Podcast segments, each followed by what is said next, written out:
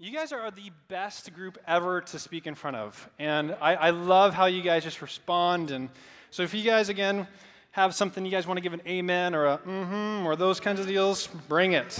All right? So we're talking on the blood of Jesus tonight. The yeah. Someone's already got it, right? The blood of Jesus. Now, just I want to season your mind real quick with just blood in general. And I work with uh, my wife sometimes, and there's a lot of blood in what my wife does. She's a horse veterinarian, and blood grosses me out. Like, if any of you guys have a, a squeamish, you know, stomach or whatever, like, you know, don't come talk to me afterwards because I'll share stories about how, like, we sewed up horrible, awful things that were like pools of blood and things. So, blood is like not a topic I'm like really that fond about. And um, we're going to have a baby in like four and a half, five weeks, and I'm just hoping like, I don't pass out, you know, during then. But blood, there's an interesting, like blood grosses out, but blood carries life. Blood carries life in, and a person uh, dies if they do not have blood. It's not that obvious, right? But the life is in the blood. You cease to have blood, you cease to have life. And that's a metaphor for us that we need to keep coming back to that without the blood, of Christ, we do not have life. Just like you and I, if we were to cut ourselves and bleed out, we would cease to exist and we would die. And without the blood of Jesus, we will refuse to live a life that He has promised. And so, understanding not only the context of the blood of Jesus, understanding the role and also its uses is what we're going to talk about tonight. And Jesus was so concerned that we would forget the blood of Jesus. He says, Do this in remembrance of me, speaking of communion. And so we're going to do communion together tonight at the end of the service, which is going to be so stinking awesome. And uh, I just, I, I, think it's instrumental that, that God doesn't want us to forget these truths. If you read like the Old Testament, you'll, you'll hear about uh, God doing great things, and he's like, and go build a pile of rocks, you know, so you won't forget. How many of you guys feel like God does amazing things in your life? And it's like maybe like, God, you know, give me, give me a car. And someone like gives you a car that day, and the next day you're like, God, give me something else. You know, like you're so not faithful. But he's like, but yesterday I like, you know, totally hooked you up. Like, did you forget already? There's so many seasons of my life where I, I look back and I see God totally answered prayer, and I'm so quick to forget. I almost need like tattoo it on my arm so I wouldn't forget. We watched the movie Memento this past weekend, which is a total creepy and cool movie. And a guy like that tattoos things on his body so he wouldn't forget. He's trying to solve like this murder of his wife. And uh, he had this traumatic uh, experience where he can no longer build short term memories. And so every day he wakes up and has completely forgotten everything up until that day that he had that trauma. And so what he'll do is like he'll make himself notes and then he tattoos them on his body all over so that he won't forget. I feel like that is what Jesus has for us. Like, please make just a, a, substantial effort to remember the things that I'm doing in your life. So if you journal, if you have different ways, I just encourage you guys, just as we, we walk through this and to go through the season and we remember his blood tonight, it should be a personal note in your life. Try and, and, and make mention in a personal journal or someplace what God's doing in your life. All right, so the old context of, of blood is the Old Testament.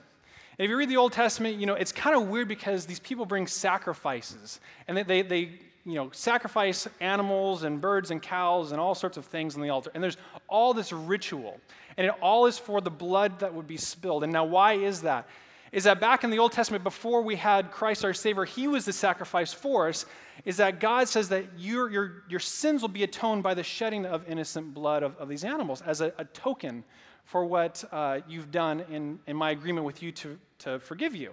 And so it was always about bring a sacrifice, sacrifice for, uh, for the, the sins of our, our generation, our, our people, each other, our families. And it's kind of disturbing because I'm a total animal lover. And in the, the context is that people would bring like their favorite little lamb.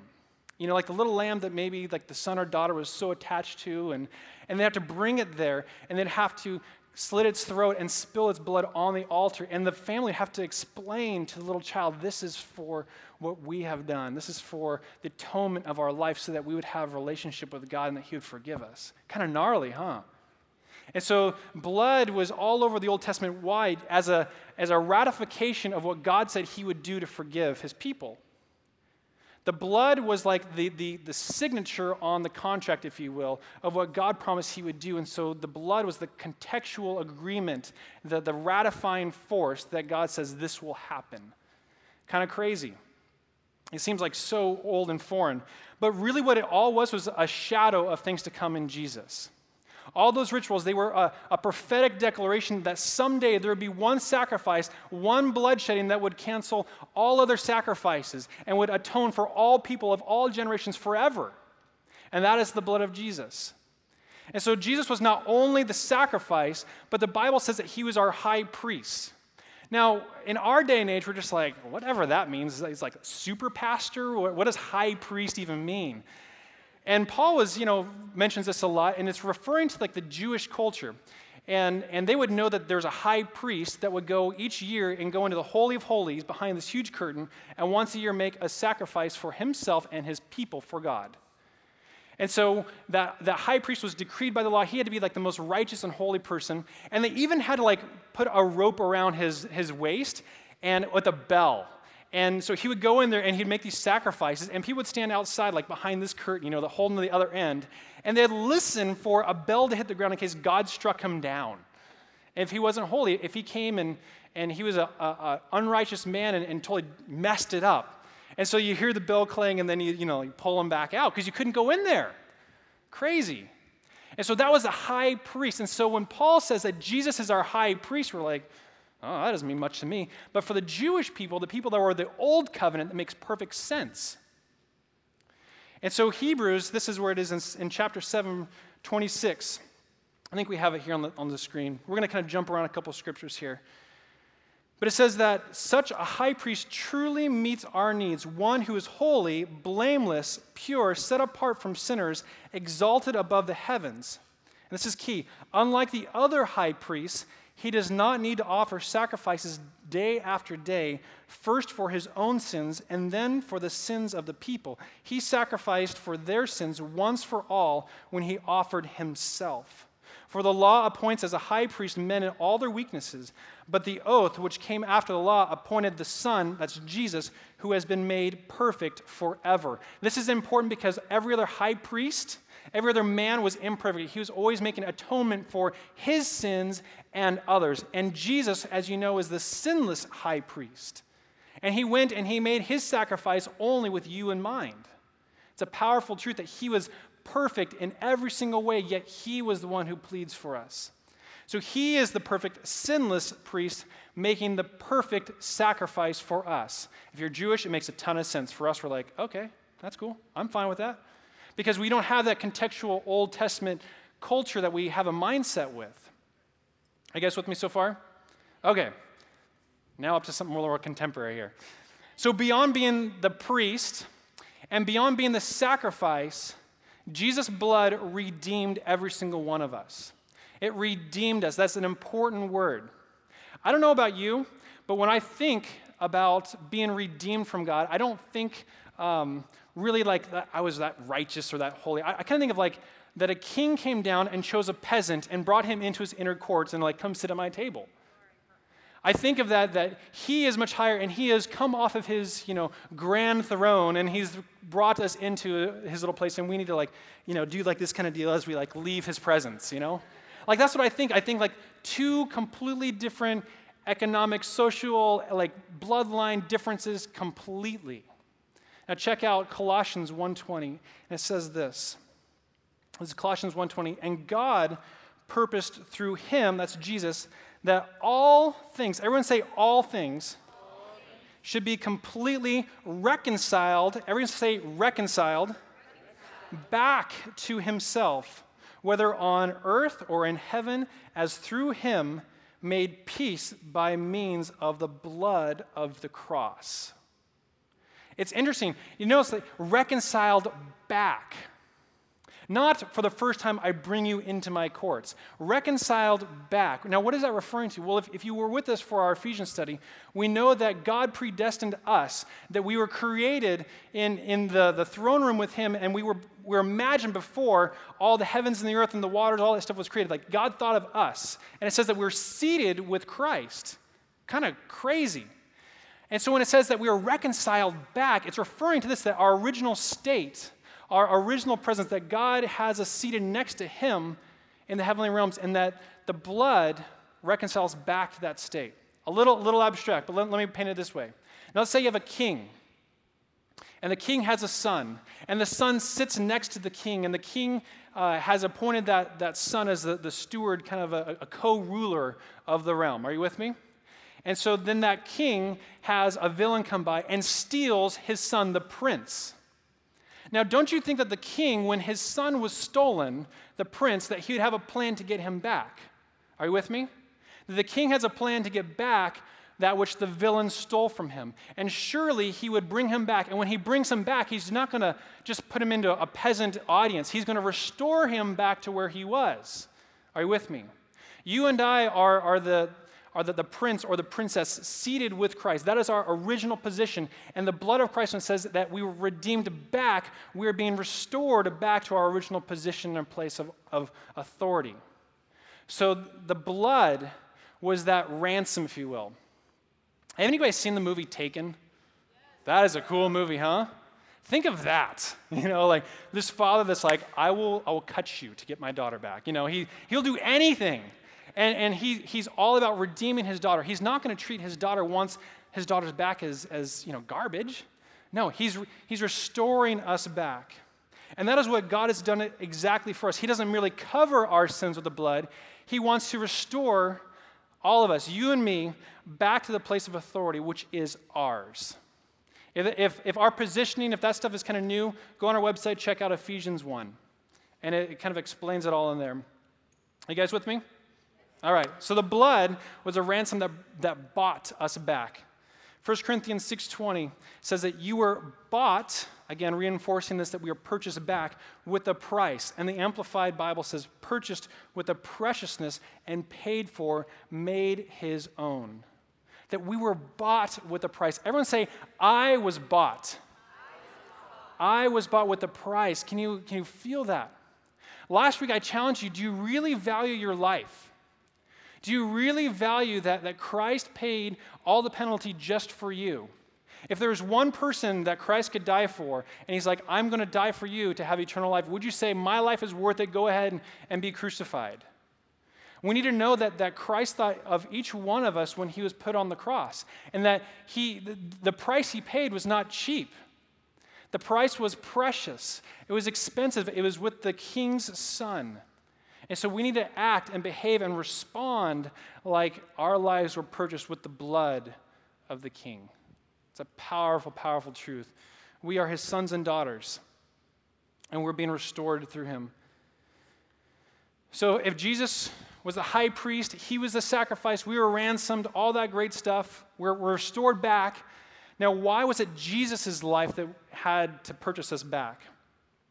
Uh, Genesis if you recall that, that Adam in the Garden even warned him, like, you can have every single fruit on every single tree. You just can't have this one tree's fruit. And he said, and you eat of this, you'll surely die. Now, we know that he wasn't talking about that he'll cease to live and he'll cease to breathe, but it means that, that, that death would enter the earth. Are you with me? That you eat of that fruit, that, that that sin because God so loved us, He wanted to give us free choice to have genuine relationship with Him. And so when Adam and Eve partook of the apple, death entered the world, and we know that the, the death comes from the enemy. And uh, 2 Corinthians uh, 4 says that Satan is the God of this world. And so at that moment, Satan was, was thrown from heaven and took dominion over the world at that point. Crazy. And so we, we know that uh, that death reigns in our, our culture, in our body, that, that the enemy is there to kill, steal, and destroy, John 10 10. He's there for the destruction of our lives, our hearts. And so that is what he means that death entered the world. Now, if you were to take uh, by accident a poison, like you, you ingest a poison, you need to have an antidote that will perfectly reverse the poison or you die. Are you with me? Jesus' blood, because he was perfect, because he was the high priest, Jesus' blood is the perfect antidote for the poison. That is why it had to be Jesus' blood. It just wasn't a very good man who had pearly white teeth and always carried lambs and all these children loved him blood. It was no, the righteous blood of the king must be spilled because death entered the world. And Jesus said, I came to give you what? Life. Jesus' blood is the exact antidote to the curse of death that happened from the Garden of Eden. Are you with me? A powerful truth is that Satan is afraid of the blood of Jesus. Satan is terrified of the blood of Jesus. He hopes that you and I never come to this knowledge, this context, this truth. Now, why is that? Is that it was the blood that defeated Satan. Remember, the blood of Jesus is the antidote to death. Basically, it was the, the blow that defeated Satan for all of eternity. The blood that was spilled on the cross was the antidote. And we look at the old covenant, you know, when people sacrificing animals, that blood just simply covered people for a, a, a period. But there'd have to be a new sacrifice and an eventual atonement that would happen again. It just merely kind of covered it, kind of like the, uh, you know, guys, maybe you know this, like you get done playing basketball and you're like, man, I don't have time for a shower. You pull out a little cologne and you're just like, I'll just put this kind of action on, you know? Like, that's kind of what it was. All you guys are kind of grossed out. It, it doesn't do the job, it just kind of masks it. And so the blood of Jesus, it wasn't just the covering, it wasn't just kind of the, the cologne on our, our, our stinky sin, it was the finishing work of our lives. The finishing work of the atonement. That is why we don't have sacrifices here. Wouldn't it be awkward if we like bring a cow in here? You're like, what? That, that is why like his blood covered all. It's finished. And it means two things is that one, there never needs to be another sacrifice again. Amen? And two, is that it'll pay for everything for eternity for us. Amen? It's great news. I don't like killing animals, anyways. But Jesus had put his life so that that would be the answer, that would be the, the, the killing blow. Do you guys remember what Jesus said when he was on the cross? It is finished. Significant that no longer would be separated. And at that moment, remember that tabernacle, the Holy of Holy, where the, the high priest goes in, you know, like all trembling? Is that, that dividing curtain is like, you know, four feet thick, goat hair, all these things. And it said that it was torn from end to end vertically, signifying that now Jesus is in our hearts and our lives. It's awesome. And so, because Satan is so terrified of the blood, it is important to know that, that Satan uh, did not know what he was doing when he crucified Jesus. See, we, we have revelation, we have uh, an access into the heart and mind of God. It, our scripture tells us that we would seek wisdom and revelation. We know that in Hebrews, God says, Before I spoke to prophets, but now I speak to you with Christ in your hearts. But he doesn't do that to Satan. So Satan's kind of like in react mode. So Satan had no idea what would happen when he was uh, deceiving the religious rulers and bringing Jesus into the courts. He had no idea. Satan thought he was on the run. Satan was like, oh, this is my best day ever. I'm winning this sucker. He knew who Jesus was, but he, he thought he was winning the entire time. Satan had no idea when Jesus was going to the cross that it was his defeat. Are you with me? Satan was like charging. He was like, I can't believe I'm winning. And the very blood that was spilled for us was Satan's ultimate defeat. It was his ultimate defeat for you and me and you and you and you, all of us, that Satan is defeated. We need to know like that the victory is ours. It's not something we need to try and contend for. The enemy was defeated. We only have, we, we only give the enemy victory for that which we surrender freely to him. There's no reason that we need to say that I can't control the sin in my life. I can't control the temptation. It's like I've given you feet, I've given you the word, I've given you heart, I've given you promise and truth for an identity. You get your tail out of there when, the Satan is, when Satan's coming to you. And you speak back the word of the Lord, and you, you plead the blood over your life to defeat the enemy. The finishing work of the cross did it all. And so we need to know that we are not subjected to the sins of the world. We don't have to stand it. Jesus says it's finished. Stop living like you're in the old covenant. But isn't that like us? Like we, we mess up and we think, oh man, like we don't think of like an animal we have to sacrifice. We're like, man, I won't watch TV tonight because I sinned today. Or like we'll, we'll try and withhold something that we think is like, you know, kind of punishes us a little bit. Like, I'll go to bed early, or maybe I really won't go on that trip, or maybe I don't deserve, you know, that new purse or something. I mean, like, don't you do that? Like, you, you play like mentally like a little scoreboard, like, I did this, and so, uh, well, I, I better pay for that. It's not biblical. It's not biblical at all. But here's, here's the deal is that oftentimes Satan thinks he's doing some terrible thing in your life that will finish us off, just like Christ. He was doing terrible things and deceiving people, and Jesus was, was going to the cross, and Satan thought he had it all. Isn't that like us? Where Satan begins to, to work in us, and he thinks he's going to finish us off. And he thinks that this is going to be the end of you. If I can just get you to go here, then that's going to be the end of you. I'm telling you, this is legit. And what happens is that when Satan thinks he has victory, God is able to, like that, turn that so unquote victory that Satan had into his victory and to completely destroy it all. I find that the greatest uh, areas that we've stumbled, maybe the greatest victories you would say of, of, Satan in our life, that God can turn that around and use it for good. He'll use it to give you a ministry and a witness and a platform.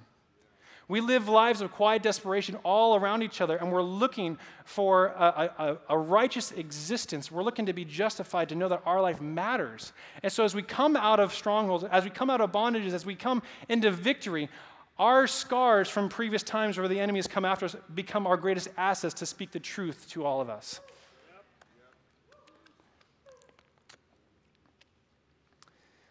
Romans 8:28 says, "We know that God causes all things. Everyone say, all things.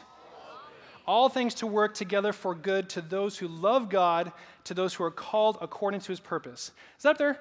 Anybody look like God causes? I love that, like, even my notes are highlighted up there. God causes. That means that the burden's not on us.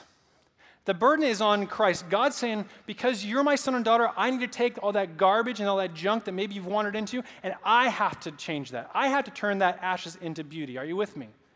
But we get so confused. We, we get so caught up that I have to do it. And God's saying, just hand it over to me. Walk in victory and watch how I won't take that, that life that you burn down to the ground, those ashes, and I'll turn it into a beautiful example of my love and my redemption for you. It's awesome. It is awesome. Somehow we've been confused by the enemy that God either will not or cannot take our broken lives and make it good. Do you ever, do you ever wonder, like, God, I, I don't know if I can really bring this to you. Do you think God's gonna be like, wow, I've never heard of that sin? That is so creative. No, He's not gonna be like, God is not surprised by any of our stuff. He's not like, oh man, I'm gonna have to put in some long hours for this one. He, he's not impressed with whatever you've wanted yourself in. He might say, Whoa, that's stinky, and we're going to have to clean that up. But I, I got a lot of soap, and I have my heart. I'm willing to spend my entire existence to make you right, to make you pure, to make you whole, and not only that, to make the, the path that you left an amazing testimony to my heart for you. I'm able.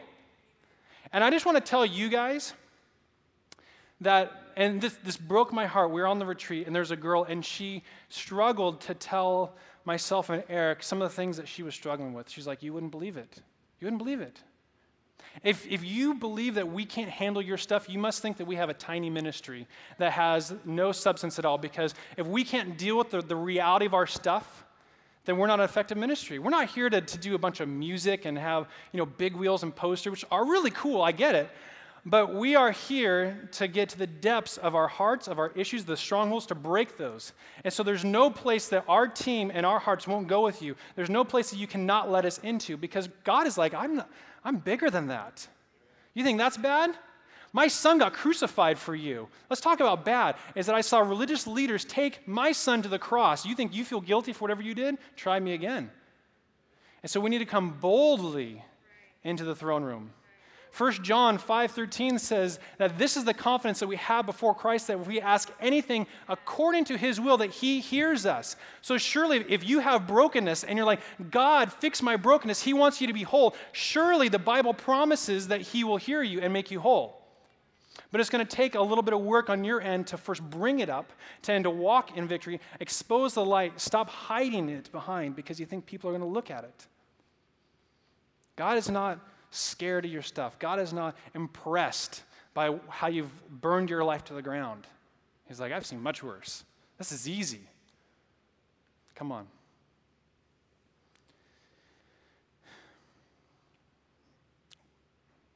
Now, We must learn how to use the blood. Now, all this stuff, this all sounds great. How on earth does this make any sense to like how I use this? Now, we, we look back in um, the Old Testament, and blood was kind of a sign of protection. Remember, like in uh, the Old Testament in Exodus, I think it's Exodus 12, and God commanded his people, like, all my people, I need you to go put blood, blood of a lamb, on your doorpost because there's going to be an angel of death that's going to come over all there and take all the firstborn. And so people went and put blood on the door ends. So it'd be a sign of protection. And, and we need to know that there's a, a, a faith principle in here for us to put on the blood of Jesus onto our lives. Now, the blood of Jesus is, is great, but unless we know how to use it, it's totally ineffective. If I have an alarm system in my house and I don't know how to configure it, it does nothing to protect me. Amen? We need to know how to apply, how this actually translates into my life being made for protection, for good, for power, for strength, because I don't want to live a weak, lame existence in Christ. And you know, as we talk about putting on the blood, what does that look like? We don't simply like cut ourselves or do something creepy like cults will kind of do that, you know? We don't have to do that. We have to, by faith, just using the, the, the phrasing, Jesus, I put the blood of Jesus over my life, over my family, over all that you've put into my hands, everything that I'm a steward of. Lord, I put the blood of protection over there. And there's such power with our words. It says in, in Revelation that we shall overcome the enemy by the word of the, lamb, uh, the blood of the Lamb and the word of our testimony. The words, it needs to be spoken into existence. And so as we speak that, we say, Jesus, put the blood of Jesus over my life. We say, I put it there. We speak that. The enemy hears us because we're speaking directly to his defeat. And say, Jesus, do that. Protect me over all this. And so we, an example prayer would be like, Father, I come to you in Jesus' name. I put the blood of Jesus in my life and all that's on me, or all that's in me. And uh, I put it on my mind, my body, my emotions, any area that you're struggling with. Try next time praying for the blood of Jesus to be over it. Watch what will happen. We say, Jesus, you have done it all on the cross, and I apportion that, that blood, that sacrifice to this area of my life. I ask for protection here. Jesus is faithful to answer when we do that. And also because the, the enemy wants us to forget about the blood. He knows that there is such power in the blood, he wants us to forget it. He wants to, don't, don't think about it. Don't think about that at all. And that's why Jesus said, Remember me when you take of his blood and eat of his flesh. He says, Remember me. Satan wants us to forget. But we can't forget because the blood is a covenant. Now, covenant is like, whoa, like that's kind of a New King James word, you know?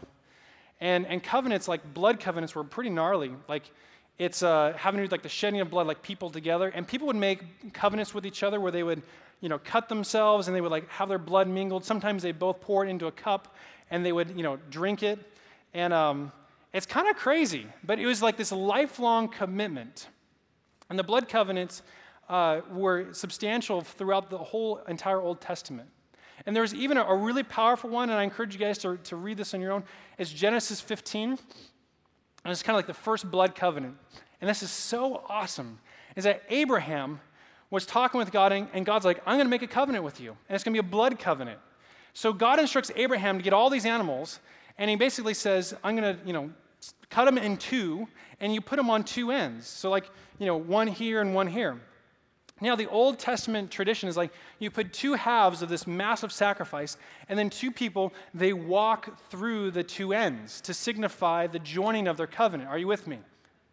And so when, when God says, put these two ends, if you read, it says, and a sleep came over Abraham, and God sent a torch, and the torch went through the ends by itself. Meaning what? Meaning that God made his covenant, his promise with himself. He cannot break it. We think of contracts, and you make contracts to like figure out how do we unwind this when, it, when one of the party breaks. A contract is made based on mutual distrust. A covenant is made on mutual trust that we are in this together for life. There are people in this audience right now, there's so many of you that we have lifelong covenants. That's what we're about. We're about that eternity is here and now, and what we do here echoes in eternity. That was a movie quote, which was awesome. What movie is that from? Gladiator. Thank you. I knew someone knew that. And so the relationships we build here last in eternity. But a covenant is about mutual trust. But God, so concerned about us, was like, I am going to be the one person who walks through. I am going to be the one person that binds the contract to myself. And that's what Jesus did. His blood covenant was like, I am faithful to this to the end, even though you might not be. I cannot break this with myself. Awesome, awesome, awesome. Now, there's a story, and this is a lot of my, my stuff here tonight is from Sarah Warner. She gave uh, someone, a, Eric, a book, and, and it's called The Word, the Name, and the Blood. It's a great, great, great, great, great, great book. And um, there's a story in there, and it's a story of this guy named uh, Henry Stanley. And he was an African missionary. And so he was traveling through Africa, and you're going across all these indigenous tribes and things. And there's a, a big history of people like not surviving, you know, those tribes. And so he came upon this one tribe, and the king wanted to come forward, and they're so concerned about people coming and doing war, as the king says, I need to make a covenant with you. It's going to be a blood covenant that you will be my friend, not my foe forever. It'll be this eternal peace treaty. Are you with me? And so the, the king of this tribe, uh, customs uh, were that you would bring the thing that's most valuable to you to the covenant and you exchange gifts. Kind of how David and Jonathan exchanged gifts. So the, the king comes and he's like, bring what is the most important thing to you. Now, this guy, Henry, he was so sick, the only thing he could eat was milk from the single goat that would produce milk for him. It's the only goat he owned. And so he only had that to offer. And so it was the, the most important thing to him. Like his entire livelihood was based on this stupid little goat that nourished him. And so he comes, they do the, the, the cutting covenant, and so then they, they exchange, and he gets the king's spear. He's like, perfect, you know. I give you my life, you know, in a goat, and you give me a spear. Now, funny thing happened is that as the man walked out and continued to pass through after that tribe, he noticed that every single tribe he came to, when he was carrying that spear, would bow down to him. They recognized that that spear belonged to the most powerful tribe in all of Africa. Are you with me? Powerful. That God asks us for our best and he gives us his best. We sacrifice what we think is so, so important. We give it to Him, and God just completely overwhelms us on such a more powerful realm that, that people just bow down at the sign of this spear. The sign of the spear dis- displaying who that person belongs to, who they've been associated with, their posse, if you will, like all that awesome stuff. And the man said, like, I asked somebody for a, a milk goat, and he got an entire herd of milk goats in return. It's a beautiful picture of what Jesus does for us. It's the same thing with him, with Jesus, is that when we give him our best, we gotta we have to believe that his word says, I'm gonna return it tenfold. I'm gonna return it. You can trust me with it. You can trust me with your heart, with your life, with that relationship, with your finances, with all those things. You can trust me with it. Just bring yourself and offer to me, and I'll exchange it. And sometimes all we have to offer is the burned down life that we have. And God's like, that's good enough for me because he knows the pain that went into burning our lives down. He's like, I know the cost of those ashes and I want them all. I want every last one.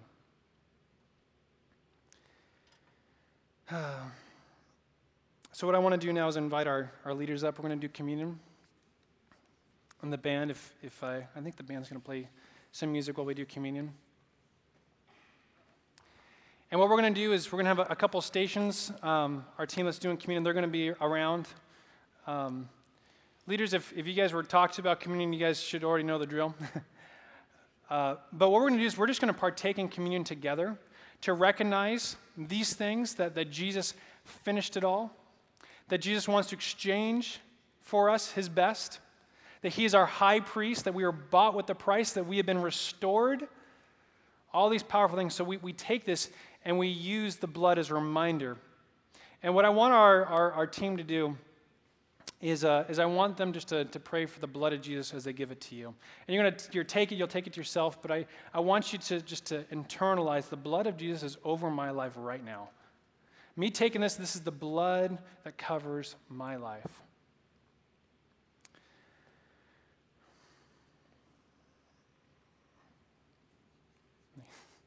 It's awesome. Thank you, guys. So, why don't we all stand? We're just going to sing a little bit of uh, songs here. And um, I encourage you guys to, to come boldly. Like, if this is your first time communion, doesn't matter. You come forward and, and just receive the blood that covers everything. It covers everything, it covers everything, it covers everything, it covers everything. So, Jesus, we commit to you, God, the remembrance of what you did on the cross for us. Lord, we commit to you that our lives are in so desperate need to remember the blood of Jesus for our lives.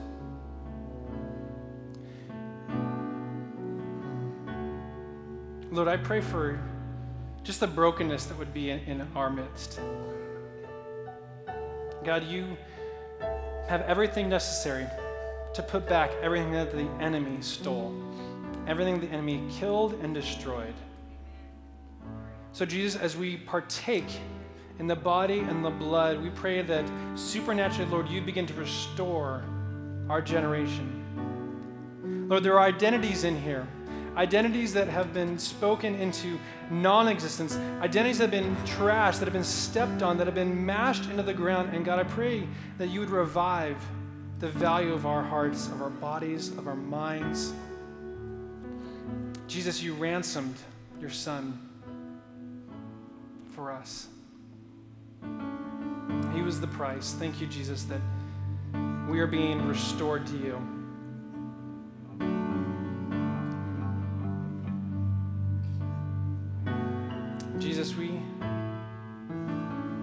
Ask for more.